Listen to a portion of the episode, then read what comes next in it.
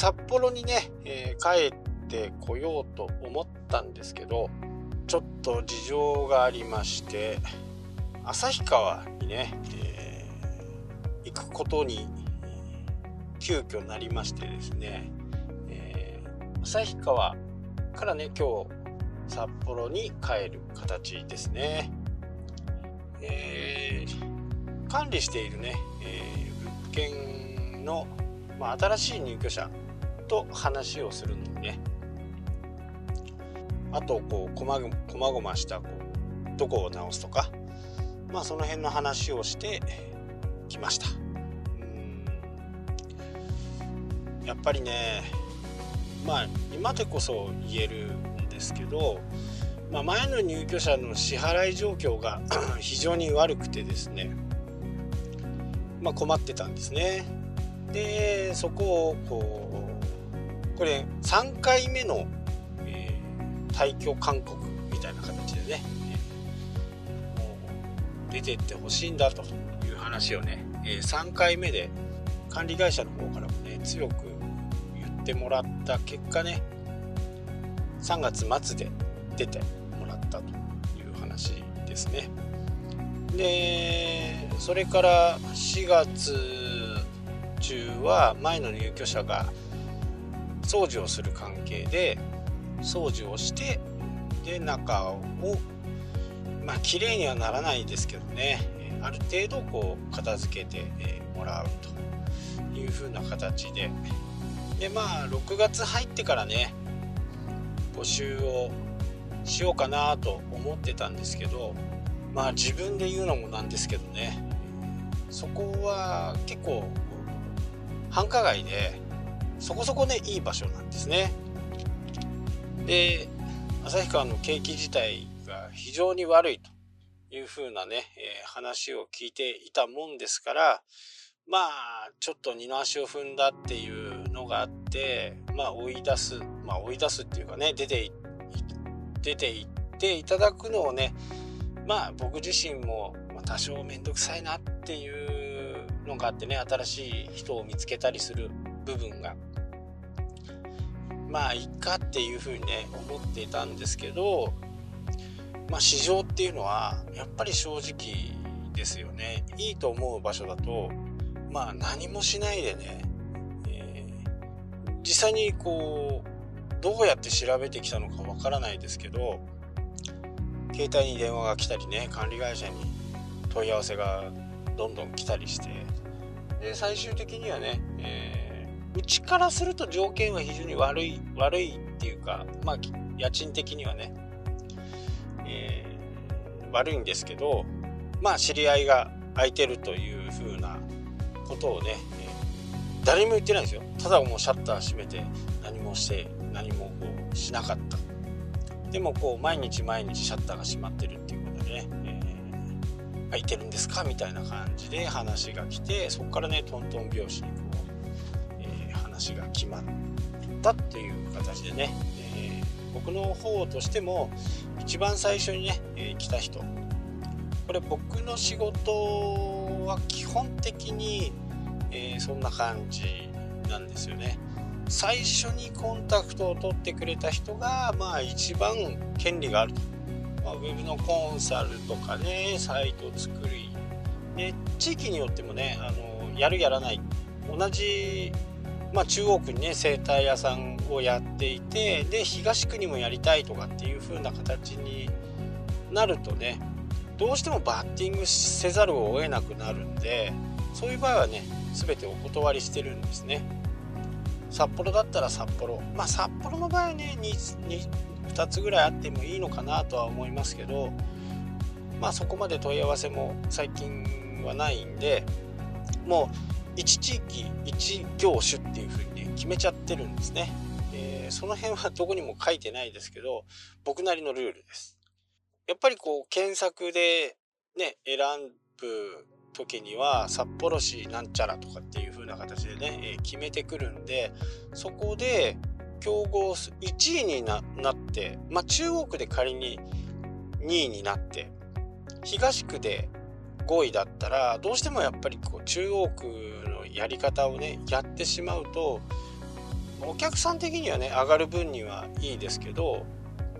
もしかすると中央区で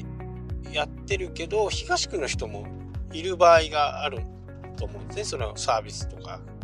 商品を買いに来る。まあ、そんな場合はお客さんをこう私のクライアントさんの中で奪い合う感じになるんでそれはしたくないなというふうな感じでね、えー、そういうふうに決めているんですよね。まあ勝手なマイルールですけどね。まあ、今回もそういうわけで初めてコンタクトをしてくれた人でうちとしてもねそこそこ厳しいこう値引きを強いられましたけどまあそこはやっぱりこうネットワークっていうのかなそういう友達から教えてもらうやっぱりそういうところをね大切にしていきたいんで、えー、教えてくれた人にも、えー、少ないですけどね紹介料を払っていきたいなと思っています。で、えー、あまりこう不動産初めてやったりとかどこかのね物件を買って初めて入居者を入れたりする時ってやっぱり不動産全部任せになるんですよね不動産屋さん。でまあ営業マンもコロコロ変わりますけどやっぱりその人たその見つけてもらえる人たちにねどうこっちの気持ちを伝えるかとかいうことがやっぱり非常に大切になってくるんでその辺をねうまくやってるとまあ悪い物件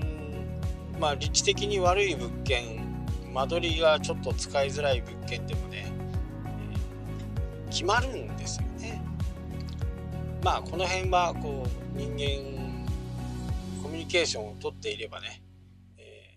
ー、しっかりこうあこのお客さんだったらあの人の物件合うんじゃないかなっていうふうにね思い出してくれるような、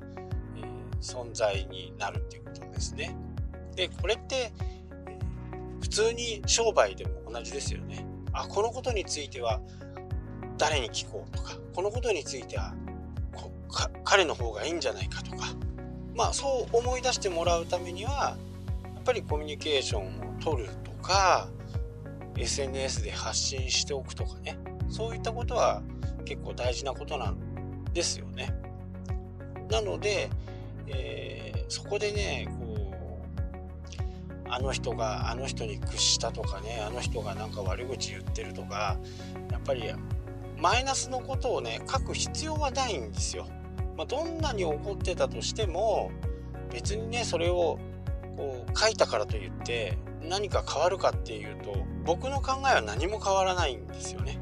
周りに影響を及ぼすのに。それを見て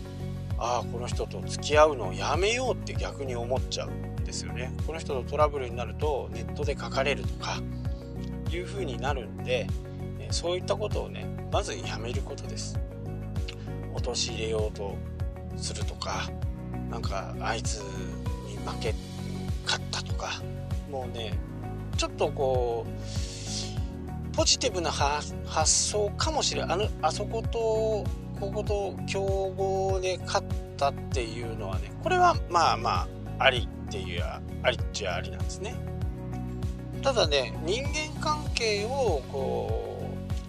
うなんかこうそこでね言うのはやっぱり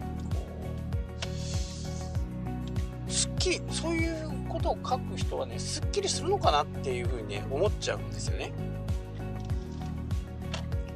なんかそのそれだったらもう書かないで自分のノートとかね紙に書いてねビリビリに破いてゴミ箱に投げた方がよっぽどすっきりするんじゃないかなっていうふうにね思います。でそういう人たちの特徴としては SNS で書いたことで発散するわけじゃなくてそれにまた誰かが、えー、いいねを押してくれたりね、えー、賛同してくれたり。することでね、えー、その人自身がなんか、え、俺はこんな人間なんだみたいなね正しかったんだみたいな風なことをね言いたいのかなっていうふうに。それはなんかちょっと違うかなっていうふうに思いますし、まあ、今回僕のこの旭川の物件に関しては本当にもっとね早くやっとけば良かったなっていうふうにね、えー、思います。えー、めんどくさいっていうことがね、えー、頭にあってそれが自分の行動をね阻止してるっていうところはねすごくこう反省しなきゃならないことかなと思ってます。まあ今うちの物件で言うとその1件が決まるとね大体全部決まるのかなっていうふうに、思いますし入居者、まあ、飲食店ビルなんですけど若い人がね、えー、前回今回とね若い30代ぐらいこれからっていう人たちが入ってくれたんでまあ楽しみですよね。そういう人たちがね今のもうね5060になって、これからなんか札幌を良くしようとか旭川を良くしようっていう風なことよりやっぱりねどうしてもこう守りに入っちゃう自分がいるかなと。なのでそういう若い人たちにねこう応援したり活躍してもらうと世の中がもっと良くなるのかなっていうふうにね、えー、思います。まあ店はオープンするのはねまだちょっと先ですけど自信持ったねメニューを出すって言ってたんで、えー、オープンしする時にはね是非遊びに行きたいなというふうに思っています。はいというわけでね、えー、今日はね自分のこう面倒くさがり屋のところがね非常に出て時間的にもお金的にもね損したなっていうふうにね思ったことをお話ししました。はいというわけで今日はこの辺でお別れ。します。したっけ？